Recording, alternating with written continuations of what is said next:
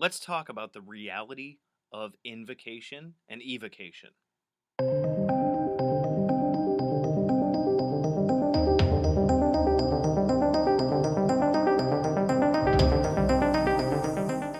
Invocation and evocation are both two ways that you call on a spirit to show up, whether it be asking for their blessing or trying to manifest them physically in the room in like a triangle of art or something. So, invocation is a way of bringing their energy into you, so you are the conduit.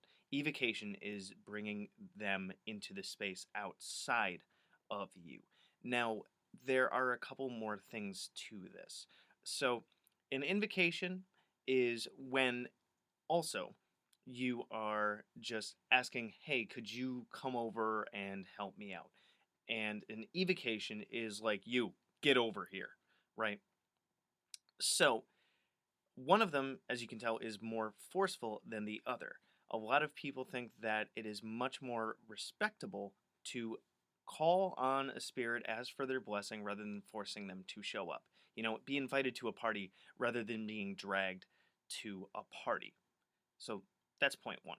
Point two the majority of people, especially if you are starting out with this stuff, you are not going to get a full bodied apparition, you know, the first time that you work with a spirit, the hundredth time that you work with a spirit, the thousandth time that you work with a spirit. You know, you're it takes building psychic skills and being able to see with your other faculties, your extrasensory perception, in order to actually manifest something like that. Because you're not going to see something as solid as me. And if you are, then your your psychic skills are turned up way, way, way up, even past me.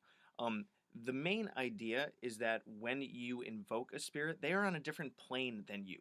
So think of it this way, and this was such a cool thing to hear about, um, to think about the other day.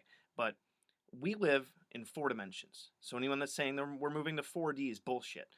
Length, width, height, and time. Those are four dimensions. So think about this. If something was only living in two dimensions, then we could look at them from our third dimensional standpoint and they couldn't see us. You know, something could be looking at us from a fifth dimensional standpoint and standing right next to you. But you can't see them because you can't comprehend that fifth dimension. And then someone at the sixth dimension is looking at someone at the fifth, and so on and so forth, and it goes up and up and up and up and up on the different dimensions. Because for every dimension, ironically, there is another dimension to observe it. And so when we invoke something, they are there. Now, they can communicate to us because they are communicating lower, let's say and we pick up on that through our extrasensory perception, which is why it is much, much, much, much easier, especially for beginners, when you are working with a spirit to do so in meditation, in working in the astral plane, you know.